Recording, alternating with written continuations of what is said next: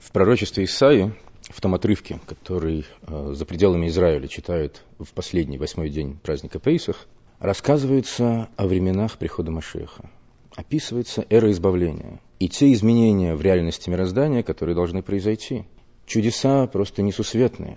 Известный сюжет, на самом деле, о том, как э, бык со львом будут в одной упряжке, маленький ребенок их будет погонять, другой маленький ребенок будет играть с питоном и прочее, прочее волк с овцой.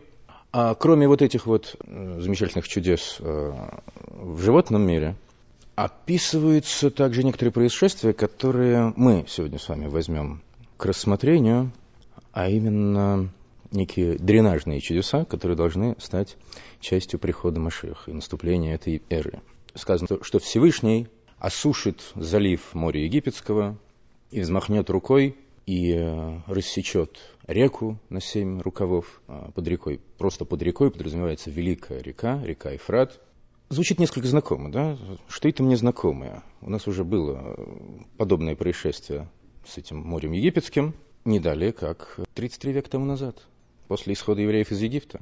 И действительно, ассоциации совершенно закономерные, поскольку сказано, что подобно тем чудесам, которые произошли в дни исхода твоего из Египта, я явлю тебе знамения, явлю тебе чудеса. То есть то, что будет происходить э, во времена прихода Машеха, будет воспроизводить, будет подобно тому, что происходило при исходе евреев из Египта.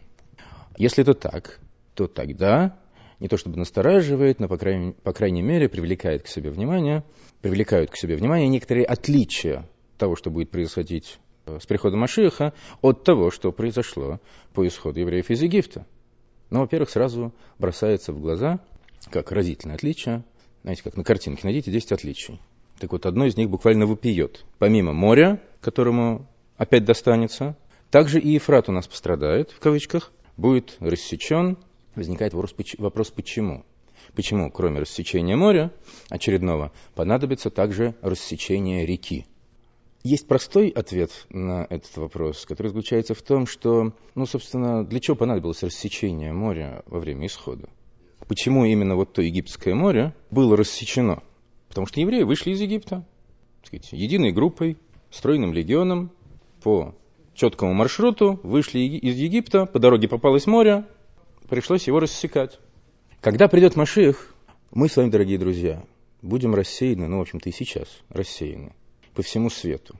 И собирать нас придется не только из Египта, не знаю, остался ли там кто-то вообще. Ну, мы уж по старой памяти рассечем и это море, может быть, какие-нибудь там туристы еврейские окажутся, придется им переходить, но также и в других местах. Поэтому рассечением лишь одного моря не обойдется, придется еще и реку рассекать. Но вопрос, э, в смысле, объяснение это, оно, ну, мягко говоря, недостаточное. Я не знаю, сколько вообще евреев сейчас осталось в Ираке, но понятно, что э, армейскому капеллану Равину Гольштейну, который находится сейчас в ограниченном контингенте по поддержанию мира в Ираке, по приходу Машиха придется вместе с еврейскими бойцами этого же контингента как-то топать в самоволку в Израиль. И поскольку не наводить же понтонную переправу, придется рассекать эту самую реку на семь рукавов, видимо, по числу отважных бойцов. Но почему именно, именно эту реку, почему только лишь Ефрат? Мы же со всего мира будем собираться. Значит, только лишь вот необходимостью облегчения транспортировки евреев, трудно это объяснить. Тем более, что само рассечение того моря, Египетского моря, во время исхода, на самом деле э, значение этого, этого феномена не исчерпывалось лишь насущной надобностью перевести евреев там, куда-то поближе к дарованию Торы, спасти их от, от египтян, избавиться заодно от этих египтян, потому что ну, во-первых, у Всевышнего есть множество способов. Если нужно избавить от, от египтян, почему вот именно такое хитроумное действие нужно затеивать? Рассечь море, заманить их туда вслед за, за евреями и потом аккуратненько залить. А, да и потом, а если мы говорим о том, что евреям вот нужно перейти куда-то, тут море случилось на дороге, э, тоже не совсем все гладко с этим, поскольку, согласно одному из объяснений, евреи, собственно говоря, из моря вышли на тот же берег, с которого и вошли, так вот по дуге. Пройдясь, по дну морскому, вышли на тот же берег. И мы в тексте Пятикнижия можем увидеть недвусмысленный намек на это. Когда, когда египтяне ринулись за евреями в расступившееся море, написано, что в воды моря ринулись им навстречу, погубили их и выбросили на берег. И евреи, когда вышли на берег, увидели тела убитых египтян. Значит, они вышли на тот же берег. То есть мы видим, что это действие, на самом деле, в общем-то, и было задумано как некое действие. Не просто как способ доставки евреев поближе к, поближе к горе Синай, не просто как способ уничтожения египтян, а имеет какое-то свое самостоятельное значение. И понять это значение мы можем, во-первых, отправляясь от общего рассуждения о том, что это чудо рассечения моря явилось на самом деле подготовкой к еще большему чуду, к главному действу всей истории мироздания – дарованию Торы. То есть, конечно, рассечение моря явилось завершением исхода из Египта. Исход состоялся семь дней до того, но полностью он состоялся именно в момент совершения этого чуда. Когда, именно когда евреи увидели своих недавних господ, притеснителей, от которых они опять-таки испытали в очередной раз страх и ужас, когда египтяне погнались за ними, когда они увидели их мертвыми, вот этот момент явился завершением исхода. Но в то же самое, в то же самое время это чудо явилось подготовкой к дарованию Торы. Собственно говоря, сам исход произошел ради дарования Торы. Когда Всевышний посылает Моисея к фараону с требованием отпустить еврейский народ, он не дает ему текст с речью, обличающей рабство, угнетение человека человеком и прочее. Он говорит, отпусти народ мой, и они послужат мне, чтобы они послужили мне. Цель исхода – дарование Торы. Первое движение – вырваться из рабства. Теперь начинается движение к горе Синай, и чудо рассечения моря является этапом подготовки к получению Торы, к принятию Торы. Так вот, чтобы понять сущность этого чуда, нужно сначала вспомнить о сущности дарования Торы. Как объясняется в Кабале и учениях хасидизма, главное, что свершилось при даровании Торы, это установление связи между духовным и материальным, между божественным и физическим, между высшими уровнями мироздания и нижними уровнями мироздания. Поскольку реальность мироздания на тот момент, до дарования Торы, являлась таковой, что между этими двумя уровнями существовал разрыв. Они были разъединены. Скажем, Мидраш уподобляет эту ситуацию э, императорскому указу о том, что жители Сирии пусть не приходят в Рим, а граждане Рима пусть нет, не приходят в Сирию. Потом он отменяет этот указ, точно так же и Всевышний. Сначала существовал указ, чтобы высшие не спускались вниз, чтобы низшие не поднимались вверх. Теперь Всевышний отменяет этот указ и говорит, и я начну. Мы это видим в описании дарования Торы в самой Торе, и спустился Всевышний на гору Синай, и в то же самое время, и повелел он Моисею подняться на гору Синай. Моисей, как полномочный представитель всего человечества, поднимается вот на эту высшую точку материального с тем, чтобы там соединиться, встретиться с спустившейся божественностью. Вот этот момент разъединенности высшего и нижнего требует некой оговорки, некого объяснения. Мы не можем говорить о, об, абсолютной, об абсолютном отсутствии контакта, иначе ничего не могло существовать. Если бы не было бы абсолютно никакой связи нижнего с божественным, то есть никакого притока энергии, скажем так, свыше, это нижнее не могло бы существовать, оно не, существует само по себе. Оно получает жизненность сверху, из, из высшего источника, а, подобно тому, как а, в, в малом мире, в микрокосме, то есть в человеке, физическое соединяется с божественным. Тело соединяется с душой, душа облекается, облекается в тело. Между ними существует контакт силой более высокой энергии, нежели потенциал самой души. Тем не менее, эта связь существует. Точно так же было и в мироздании до дарования Торы. Но что? Этот контакт не был проникающим в полном смысле этого слова. Божественность не соединялась с материальным, с физическим, таким образом, чтобы проникать внутрь физического, видоизменяя, как-то трансформируя, одухотворяя его. Такое стало возможным лишь в силу дарования Торы. Скажем, известно, известно, что наши праотцы исполняли все законы Торы еще до того, как эти законы были даны как законы, дарованы как законы их, их потомкам. Возлагали тфилин, соблюдали законы кашрута, справляли праздники даже. Но эти заповеди, можно слово заповеди здесь поставить в кавычки, поскольку они еще не были даны им как заповеди. Они это исполняли, поскольку им ведомо было знание Торы. Но это осуществлялось ими на уровне лишь духовных неких практик, в которых использовались определенные материальные объекты. Но изменения в этих материальных объектах и в окружающей физической реальности при этом не происходило.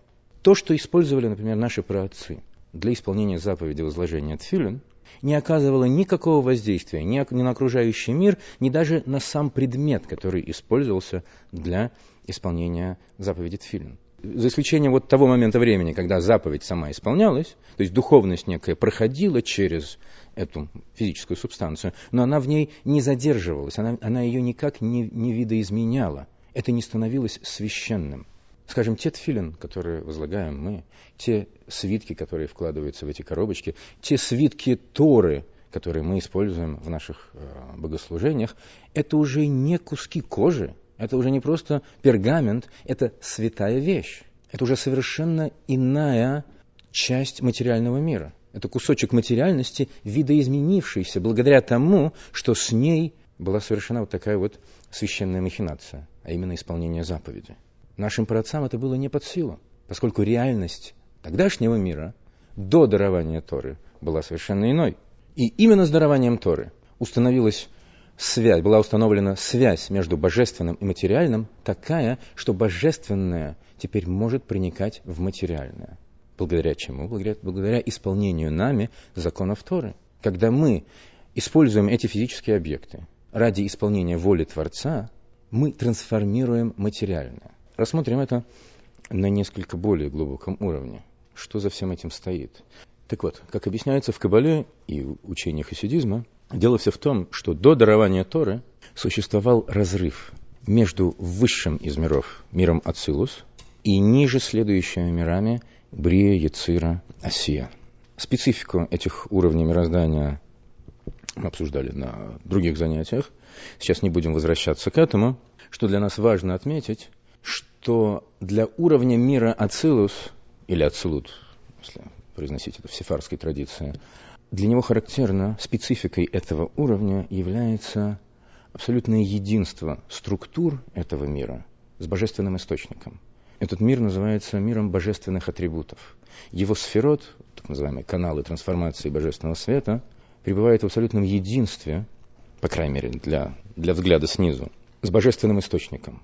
Это мир, где творение еще не существует. Это лишь начало раскрытия. Мир раскрытия божественности – творение получает свое бытие, начинает существовать в той или иной степени, лишь начиная со следующего уровня, с уровня мира брия, мира сотворения. И более того, именно с этого мира начинается существование такого понятия, как, как, как зло, или, по крайней мере, как мы его а, на нашем языке именуем здесь. Хотя бы поэтому близкий контакт между этими двумя уровнями кромешной божественности и начала возможности существования зла невозможен. Но с дарованием Торы этот зазор, вернее, этот разрыв был устранен.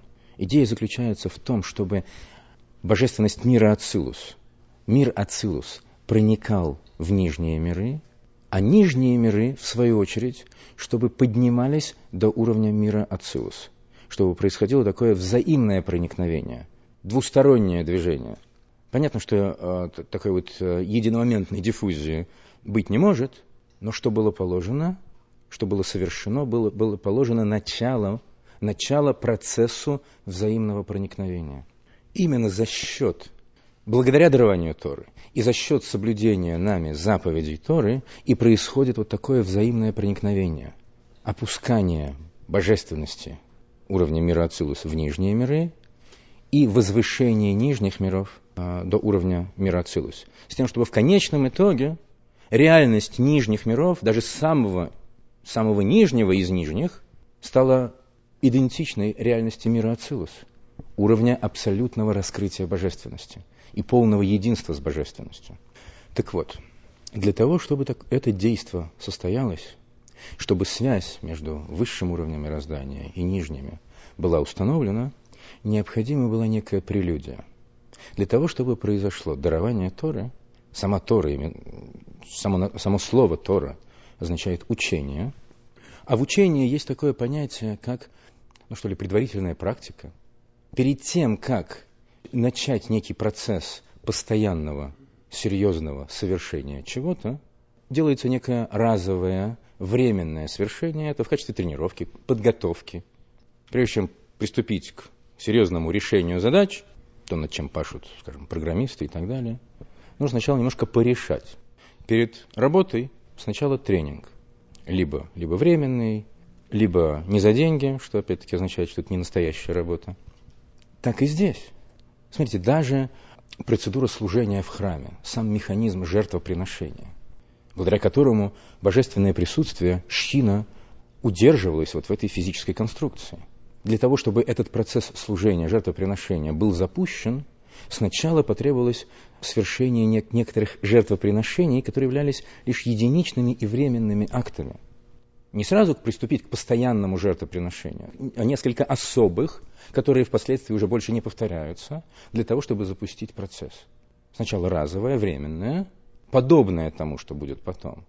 И лишь затем запускается постоянный процесс. Так вот, перед тем, как установить прочную и нерушимую связь между божественностью и материальностью, то, что было совершено при даровании Торы, потребовалось действо временного, временного раскрытия вот этой высшей божественности в нижнем, временного соединения, разового, которое лишь э, совершилось лишь на протяжении нескольких часов, и затем было прекращено, но в качестве подготовки к постоянному а, установлению связи между божественным и физическим.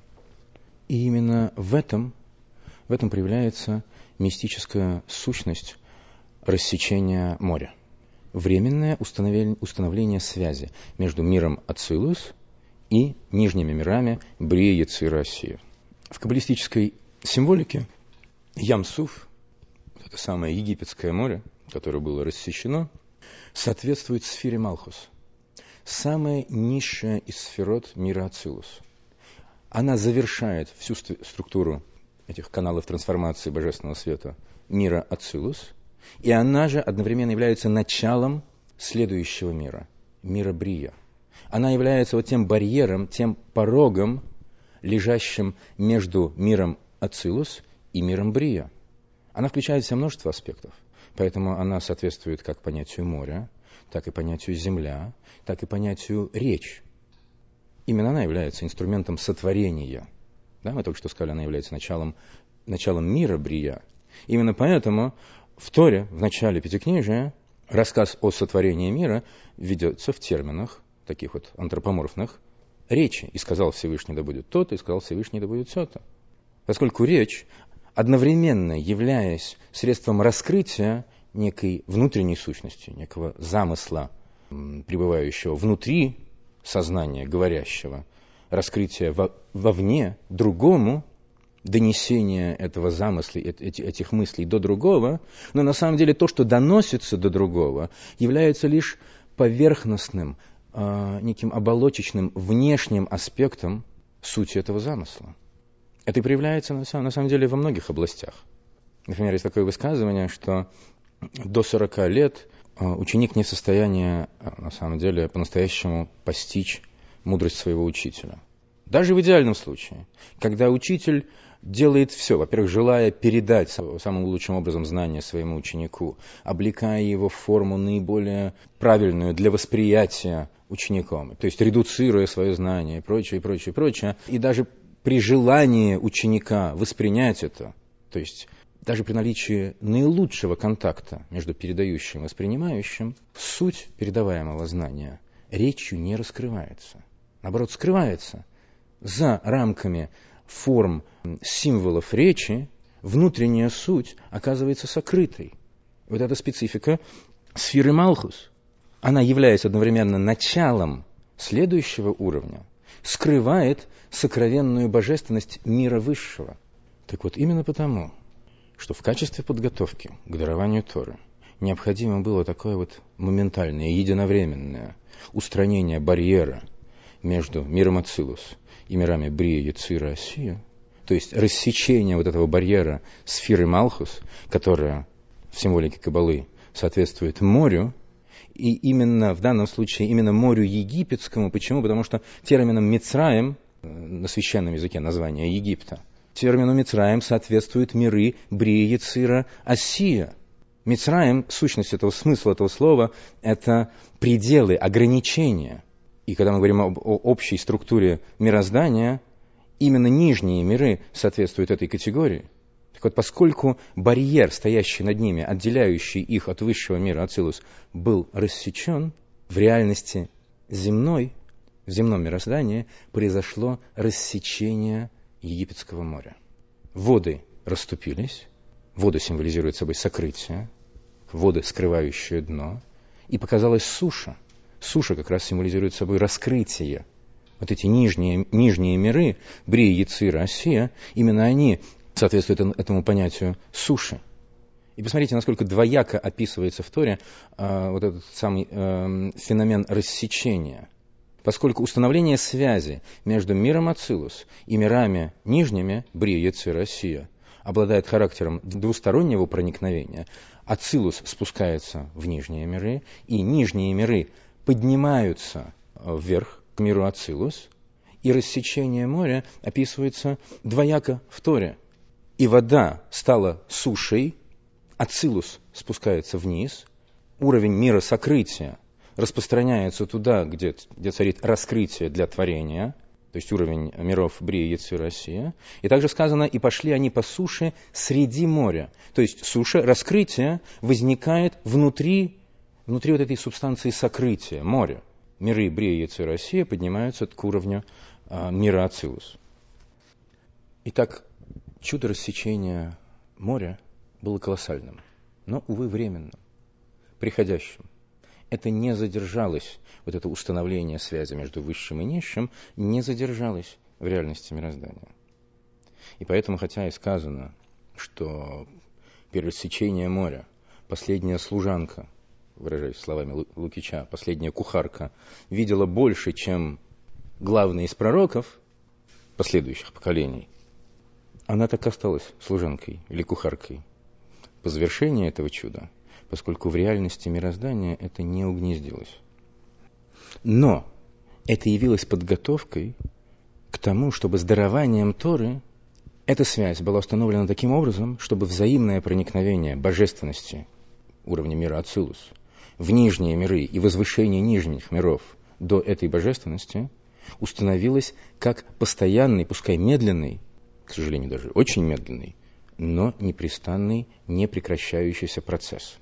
Так вот, процесс этот продолжается уже достаточно долго, ни много ни мало, три тысячелетия, нашими скромными силами, через исполнение заповедей, через изучение Торы, поскольку изучение Торы помимо того, что является одной из заповедей, оно также на духовном уровне осуществляет тот же самый процесс, который в терминологии Кабалы э, обозначается термином бирур, выборка, очищение, высвобождение божественных искр, запрятанных в толщу материальности. Это совершается не только использованием нами вот этих материальных объектов для служения Всевышнему, для исполнения заповедей, для совершения добрых дел, но и также за счет изучения Торы. Но в первую очередь, и в первую очередь, за счет изучения так называемой открытой Торы, талмудическое знание, изучение еврейского закона, изучение э, талмудических дискуссий.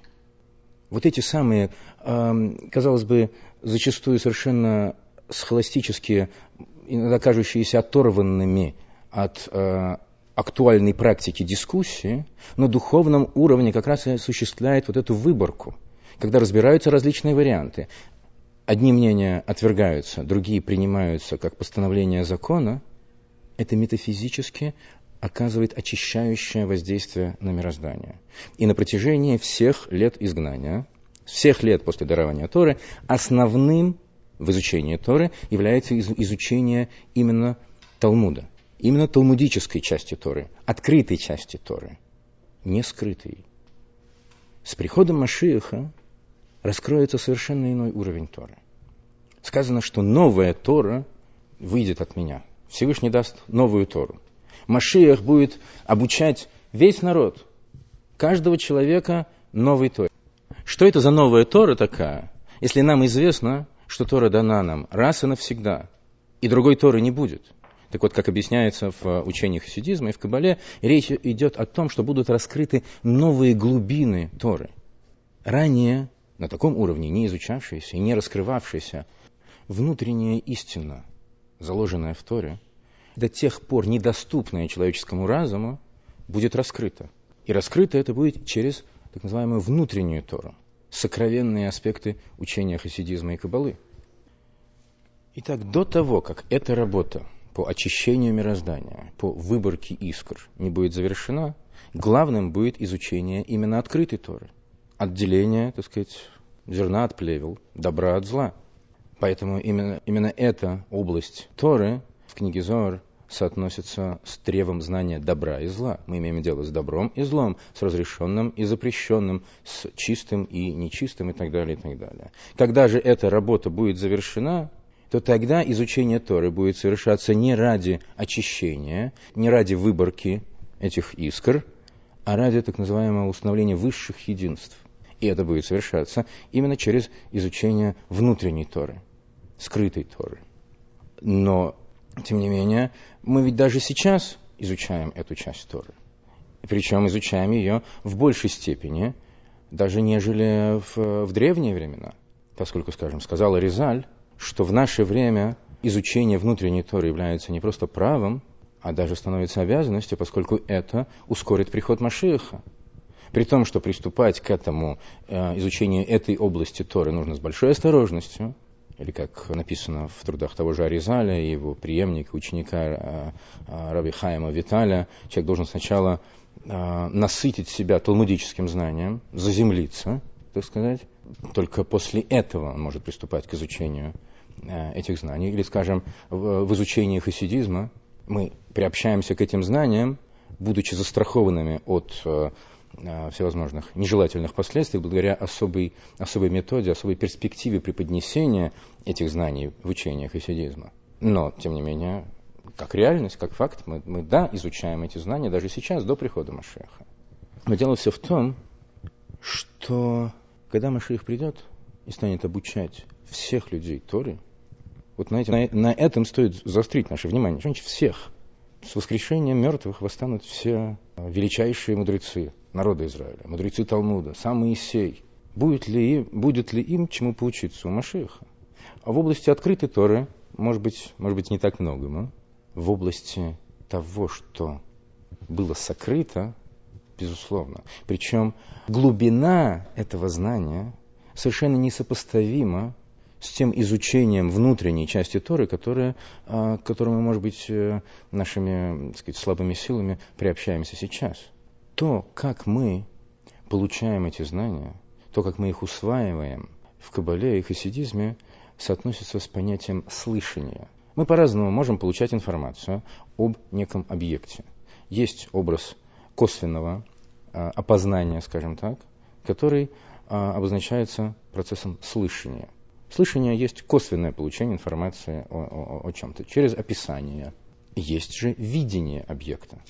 Самое что есть непосредственное восприятие, которое совершенно иначе проникает в сознание человека, глубже, явственнее. А, если человек видит что-то, у него потом не будет сомнений в том, что да, он видел это – и он получает непосредственное впечатление об объекте. Когда он слышит о чем-то, это не проникает столь глубоко и не удерживается в нем столь крепко, но с другой стороны, а, этот процесс сопряжен с осознанием, осознанием неких аспектов данного объекта. То, чего при видении а, настолько развернуто не возникает. На самом деле при видении это знание проникает глубоко, оно включает в себя бесконечно больше того, что можно передать, э, объяснить на словах, описать словами. Скажем, известно, что Аризалю в видениях раскрывались такие мистические глубины, для передачи которых э, речью ему потребовалось 60 или 80 лет. Скажем, известен аналогичный случай в отношении пятого Любавического Рэба, один из трактатов, который состоит, на самом деле, из последовательности трактатов, произносимых э, Рэбе, э, записанных и произносимых им на протяжении нескольких лет, в результате озарения, которое продолжалось э, весьма короткое время. Так вот, то, как мы с вами сейчас, по мере наших сил, приобщаемся к этим знаниям, соответствует аспекту слышания. Да, это усваивается нашим сознанием, но при том, что в описании мы можем с вами изучать понятия, уровни божественности, уров, духовные уровни, которые не раскрывались даже пророкам в аспекте видения, в силу ограниченности их уровня восприятия, скажем так. Не, не, не ограниченности в, со, в сопоставлении с нами, поскольку в аспекте видения раскрытие такое нам вообще не под силу. Но то, что мы можем с вами пощупать щупальцами своего такого вот изучения, оно даже выше того уровня, который раскрывался, раскрывался величайшим из пророков. Но глубинного проникновения этого знания не происходит. И сущности этих вещей мы с вами тоже не постигаем.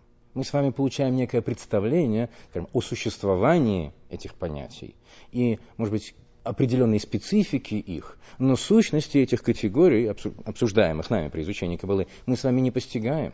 Это не подвластно режиму слышания – самая сокровенная суть раскроется с приходом Машеха. Именно этому он будет обучать каждого из нас. Именно это самое сокровенное знание, самая высшая истина будет передаваться Машехом каждому из нас. Так вот, подобно тому, как перед дарованием Торы, перед вот раскрытием божественности, которая установила связь между высшим и низшим, произошло как некая прелюдия, некая подготовка рассечения моря, что явилось отображением раскрытия барьера, такого временного устранения барьера э, сферы Малхус между миром Ацилус и нижними мирами. Аналогично этому, подобная прелюдия будет предшествовать раскрытию наивысшей божественности, самой сокровенной истины, которая произойдет с приходом Машеха. Именно поэтому Исаия предрекает аналогичное действие – превращение, превращение этого египетского моря в сушу – осушения залива моря Египетского. Но этим все не ограничится. С приходом Машиаха раскроется самая сокровенная суть, как мы с вами сказали.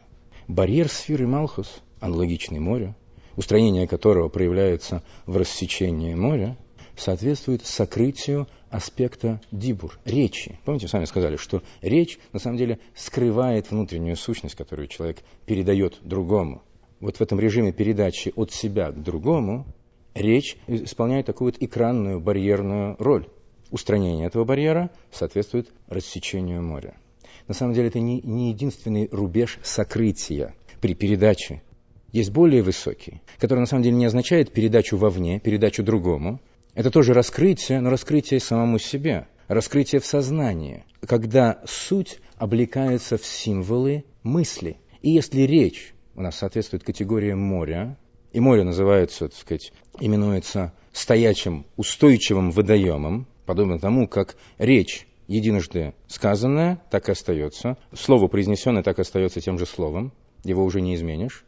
Оно дискретно. Человек может говорить, может прекратить говорить. Мысль соответствует аспекту реки. В каббалистической э, символике уровень Махшова, мысль, соответствует понятию Ногар, река который обладает свойством постоянной текучести. Попробуйте не думать. Так вот, поскольку с приходом Машиаха раскроется даже еще более высокий уровень, самый, что ни на есть, сокровенный, прелюдия к этому будет включать в себя устранение и этого более высокого барьера, соответствующего аспекту божественной мысли, что отразится, проявится в реальности этого мира в виде рассечения реки. И вслед за тем произойдет окончательное и полное раскрытие самой высшей истины, абсолютной сущности, то, что в Кабале называется «эцем». И это станет доступно каждому из нас.